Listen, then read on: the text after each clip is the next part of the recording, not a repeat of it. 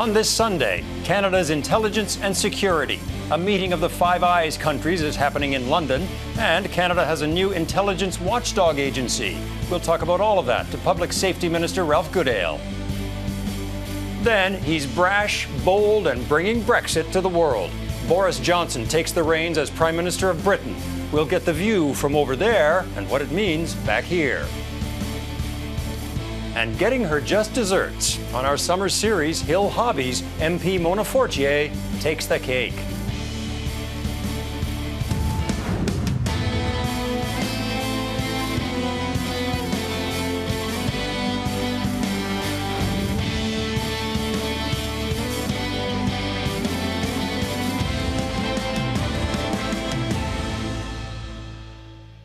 It's Sunday, July the twenty-eighth. I'm Eric Sorensen, and this is The West Block. There's a new watchdog in the nation's capital to shine a light into some of the most secretive places in government. The National Security and Intelligence Review Agency will oversee Canada's spy and intelligence operations. It will have wide powers and intelligence innovation that Canada's Public Safety Minister can discuss at the meeting of the Five Eyes nations happening in London. Joining us now is the Minister of Public Safety, Ralph Goodale. Uh, a number of issues to talk to you about, uh, Mister Goodale. First of all, this very weekend you are going to London uh, to meet with your Five Eyes counterparts there. Tell, uh, tell us a little bit about your priorities. Well, this, this is the, uh, the regular uh, summer meeting of the Five Eyes allies. That's Canada, the U S, the U K, Australia, and New Zealand. Uh, we meet regularly uh, to make sure that we are in close collaboration on dealing with the national security and intelligence issues that uh, affect all of us. Uh, cybersecurity is a growing concern around the world, uh, and that will undoubtedly be a, a major topic of, uh, of, of discussion uh, among amongst all of the, uh, the Five Eyes allies, uh, as well as uh, the use of the internet uh, and the, uh, the social harms that flow from the illegitimate and sometimes criminal uses of, uh, of, uh, of the internet services and platforms uh, that would include uh, terrorist activity, for example, on the internet, uh, violent extremism. It would include uh, uh, the exploitation of children, human trafficking, uh, and the use of the inter internet uh, for the very illegitimate interference in, uh, in the democracies of countries around the world. Those are some of the issues we'll be dealing with, uh, many others, but uh, uh, this is a, a really important forum where we can make sure we're all cooperating together to the maximum maximum extent possible. One of the things you can tell them and Canadians is about the National Security and Intelligence Review Agency that has been created. It took two years. It, uh, the legislation passed just under the wire, really just under the wire before our coming election. Uh, why was that essential? This is a major overhaul of, of Canada's national security and intelligence uh, architecture. Uh, we undertook to do this comprehensive review uh, during the last election. There were extensive consultations, both internally and with Canadians externally. It was the most inclusive and extensive consultation on national security issues ever. That resulted in a major piece of legislation, Bill C fifty-nine, uh, the National Security Act, Uh, which uh, creates the new National Security and Intelligence Review Agency. It's important uh, because this is the first time that we will have one national review agency that will have complete jurisdiction over all of the security and intelligence operations of the entire government. We have had siloed review agencies in the past, so we've taken away the silos, and this, this new review agency, sometimes called a supercirc, will have complete authority to examine everything, everywhere in the government of Canada relating to national security and intelligence. And it's been very widely heralded as a major innovation in transparency and accountability. And, and is part of the reason for uh, reassuring Canadians that you have transparency and accountability for something that can look everywhere, uh, does that speak to why Murray Rankin, a New Democrat, was chosen as the chair? That, that is indeed part of the process here. Uh, we want to make sure that this agency has independence and, uh, and credibility, uh, that it's non-partisan, uh, that it uh, acts always in the Canadian public interest, and that Canadians can trust it.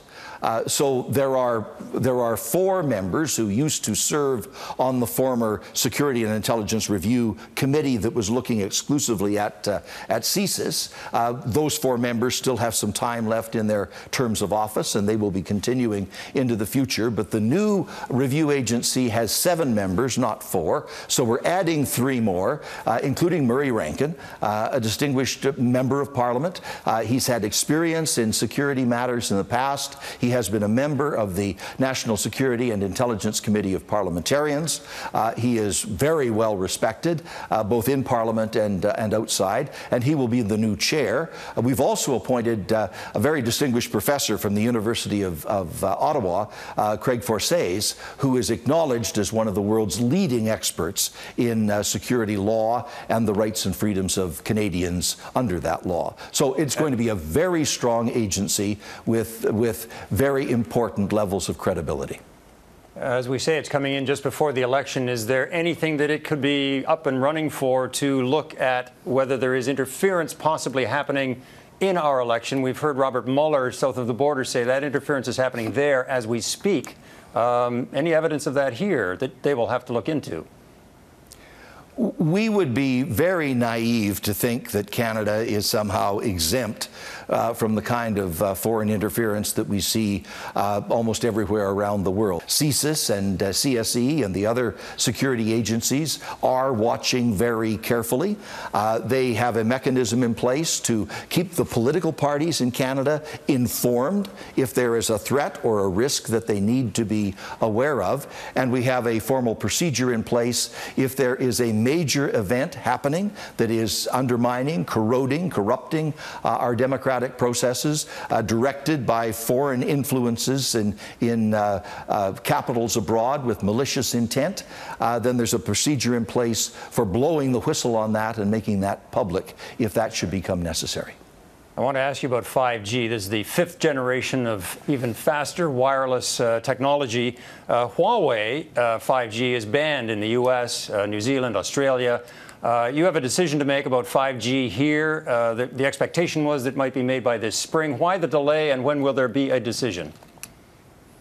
Uh, we're, we're taking this review process uh, very, very seriously. It's not about a particular company or a particular uh, uh, uh, country. Uh, this is uh, this is a, a total examination of five G technology from beginning to end, uh, so that we totally understand uh, the science and the technology that's involved, the security issues that, uh, that arise, uh, and are making the right decisions to ensure that Canadians get all the advantage of this, of this fantastic new technology, but at the same time uh, that our security and public safety are properly protected. Uh, that review uh, started some months ago. It is going ahead meticulously. We are consulting carefully with our international allies. So we want to take all of that on board uh, and make sure that when we make the uh, decisions that are necessary for Canada, that uh, they are the right ones, not just the fast ones. Uh, Ralph Goodale, thank you for talking to us today. Glad to talk to you, Eric. Coming up, let them eat cake on our Hill Hobbies. But first, what to make of Boris Johnson.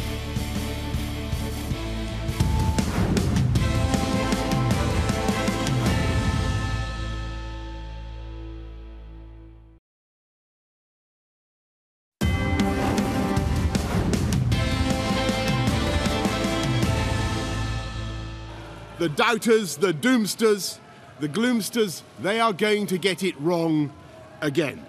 The people who bet against Britain are going to lose their shirts because we're going to restore trust in our democracy. And we're going to fulfill the repeated promises of Parliament to the people and come out of the E U on October the thirty-first. No ifs or buts.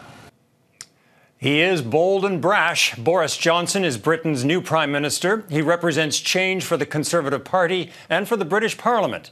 He believes Brexit will happen with a new deal between the U K and the E U. So what does this mean for the U K and beyond?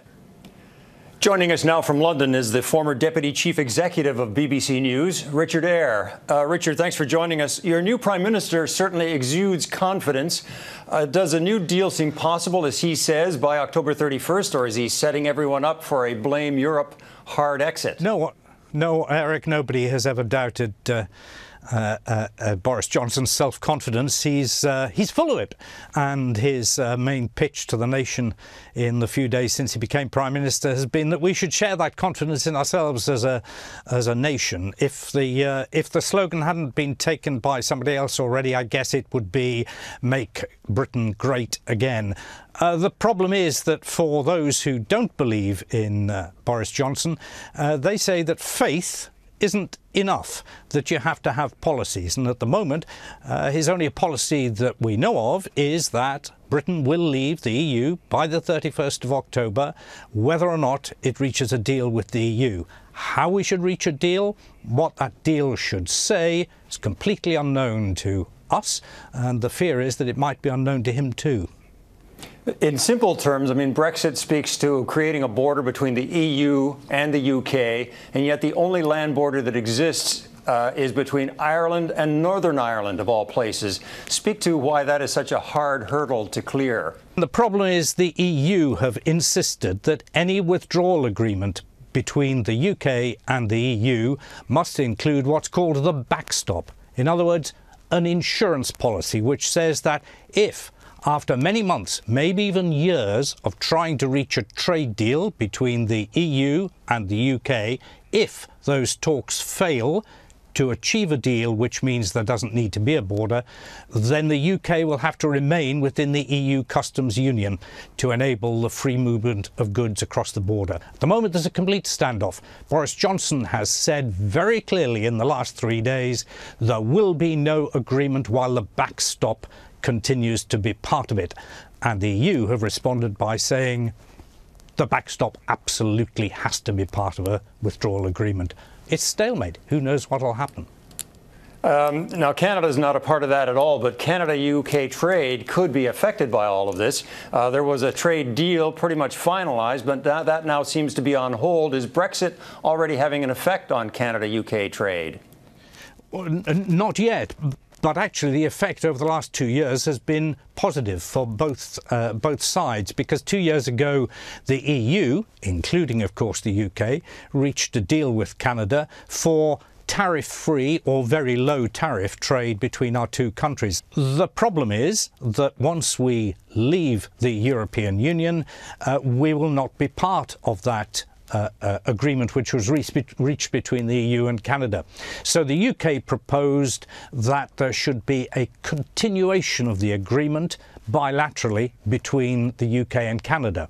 Sounds sensible. The two countries should continue to charge very low tariffs or no tariffs on one another's goods. That sounded great. But earlier this year, for fear that prices of all imported goods were going to rise when Britain leaves the E U, the British government announced that it would charge no tariffs on most goods arriving into this country from any country in the world. So the Canadians said, hang on, why should we grant special access to Canada's markets for the U K if the U K is throwing open its doors and welcoming all countries of the world to import into the U K without paying tariffs? So the potential deal between Britain and Canada is now on ice. It may be dead. If it isn't resurrected, then by the thirty-first of October, if Boris Johnson keeps his word and Britain leaves the E U, then Canada will be obliged under World Trade Organization rules to start charging significant tariffs on a whole range of U K goods, including food and drink. And that will inevitably push up prices for Canadian consumers, and more to the point for us, it will hit British exports. I, I want to ask you about the relationship between, say, our Prime Minister and your new Prime Minister, but first let me start with Boris Johnson and Donald Trump and the relationship between the U K and the U S and what kind of a, an alliance of interests that could emerge from that. Now, it's true, of course, that the two men have much in common. They both have this shock of blonde hair, much beloved of uh, cartoonists. They both like nothing more than addressing a huge audience and telling the audience whatever it is uh, they want to uh, hear. Uh, both of them have had very colourful private lives, and they both say things in public that they later regret and then deny having uh, said them. And perhaps most fundamentally, they, they both share a uh, passing familiarity with the truth. But there are very, very serious differences between the two. Boris Johnson is actually a pretty bright guy. Intellectually, he runs rings around Donald Trump. Uh, Johnson speaks fluent French. He speaks fluent Italian. He speaks fluent, would you believe, Latin, uh, surprisingly often using it. Uh, Donald Trump's command of even English uh, uh, raises some uh, doubts. Um, they don't share a world view. It's very unlikely that Boris Johnson is going to support America's approach to Iran, further trying to isolate Iran. Johnson shares the European view that you engage Iran with incentives and with uh, talk to try to uh, secure uh, uh, uh, their, their nuclear plans. Um, So, Boris Johnson is at heart a liberal.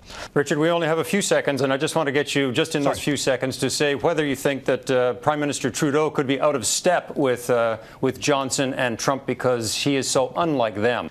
No, I think actually uh, uh, uh, Boris Johnson and Trudeau have much more in common than you might think. They're both clever, they're both bright, they're both basically liberal, uh, uh, uh, uh, the very opposite of Donald Trump. I think Canadians have almost nothing to fear from an alliance of, between Trump All right. and Johnson. All right. Nothing to fear at all. Richard Eyre, thank you very much for talking to us from London. You're welcome. Coming up, a hill hobby where you can make your cake and eat it too. Liberal M P Mona Fortier in this week's Hill Hobbies.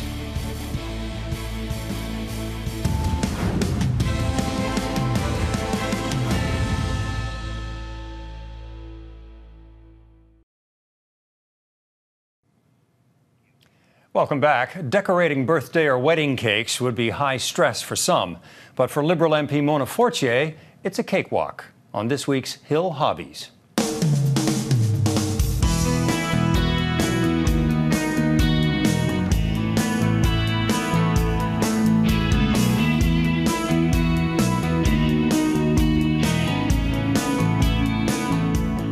This is the Bread and Roses Bakery in the riding of Ottawa Vanier, and with us is the M P for Ottawa Vanier, Mona Fortier, and your hill hobby is? Decorating cakes.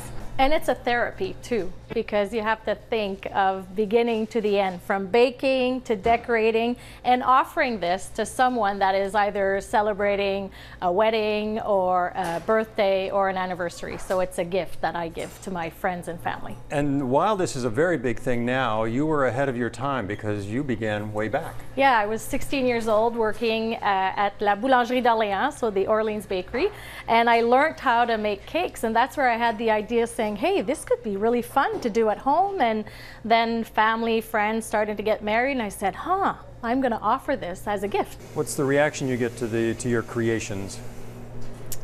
Hmm, that's a the the um, saying, oh, that's exactly what I wanted. Really? Yeah, because sometimes they'll, they've imagined it. They, well, sometimes they say, I want a bit of this in this mm-hmm. book, and then I want to add these flowers, and so we do a little drawing, but it's not done until it's officially done. So get us started then on what, what you do. Today we have a marble cake. So I'm going to level this. And this is the good part. We get a snack during the decorating because these are the extras. So if at some point you get hungry, you get to have some. uh, I'll hold you to that. And this is where I will be icing the cake. Anything, anything special in this icing?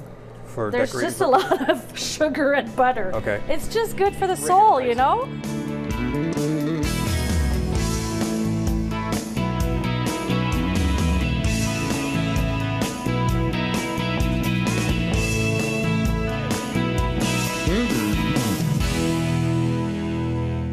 Here in uh, Ottawa Vanier, we're in the east side of Ottawa. Yeah. Uh, for folks who may not know, this is the more francophone part of Ottawa, the more francophone part of the province of Ontario. Franco uh, relations and uh, uh, are, are things that are important to you. Yes, they are. So I was born and raised as a Franco-Ontarian, Franco-Canadian, and I think it's something that everybody agrees on now, and making sure that uh, we all have a role to make sure Canada is strong, and both official languages is a great asset for Canadians. Has it, has it changed? Because I think if I go back to when I was a kid, there were the two languages predominantly in the country. Yeah. Now there are so many languages. So many. How does that change the perception of language importance in the uh, in the country? Well, I still strongly believe we need to foster both official languages to respect all the, all the other languages that we have uh, and here uh, on the streets and the schools, and to make sure that um, we can build on that. So if we have very strong official languages, I'm sure that we can bring the country much further. And we know also that we just had a um, law to support uh, First Nations, Inuit, and uh, Métis languages, and hopefully that will also foster uh, great uh, opportunity for our country. It'll be a, a great challenge for those languages, yes, where the numbers are so small. So small, yes. Um, you're on the platform committee for, yeah, the, the Liberal Party going into the election. What can you tell us about what you would want to see on your platform, besides cake? Well, food policy will be one of them. um, well, as you know, uh, we uh, the last platform in twenty fifteen, uh, we won on that platform, and we've been building on it for the past uh, four years. Now we have to continue and continue to push for the middle class, and many Canadians, uh, stakeholders, and uh, different, uh, you know, even caucus members have shared and say we have to continue to push hard for economic uh, opportunities, jobs, and I believe the platform work that uh, we are working on is going to bring the country to another level. Uh, have you found, though, that uh, in whatever platform you set out four years ago, that the, that, that the country is shifting in any way? Are there ways in which you think you'll have to fine-tune Uh, a new platform? Uh, it's uh, something that always has to be fine-tuned. Uh, the environment has changed economically. Uh, our neighbors from the south uh, have changed a lot. Uh, all in the world, everything is changing. So we have to have policies that will make where Canadians can foster opportunity and also have a, an opportunity to live better. Yeah. And that's the challenge that we have, and we are working on that. So when you're a teenager, this was a very big thing. Did, did a time come when you realized that maybe politics was going to take over cake decorating? Pretty much at the same time. That's right. Yeah, because I would get involved uh, in community uh, organization, and the bakery we were on, we were working at, had a lot of community, um, different, um, uh, you know, dinners, and we would cater to them. So I'd go to meet and bring the cakes to the different community. That's where I realized I wanted to be around people, and Uh, I now believe I'm doing the best job ever, and this is a hobby. We are going to decorate this. So this looks pretty raw well, right this, now, this right? This tastes good already. You, yeah? You want more? No, no, that's enough. Do you need your daughter to, uh, to help out with that? That would be fun. All right. So I kind of have my little helper here. Mm-hmm. Her name is Isabel. Hello, Isabel. Nice to see you. So Isabel and I had an idea to make small like this, and we're going to put some all around with different colors. What a great idea. Mm. This is lovely. What are you going to do with it? Eat it. We're going to eat it. And that is the West Block for this week. I'm Eric Sorensen. This has been A Piece of Cake. Thanks for watching.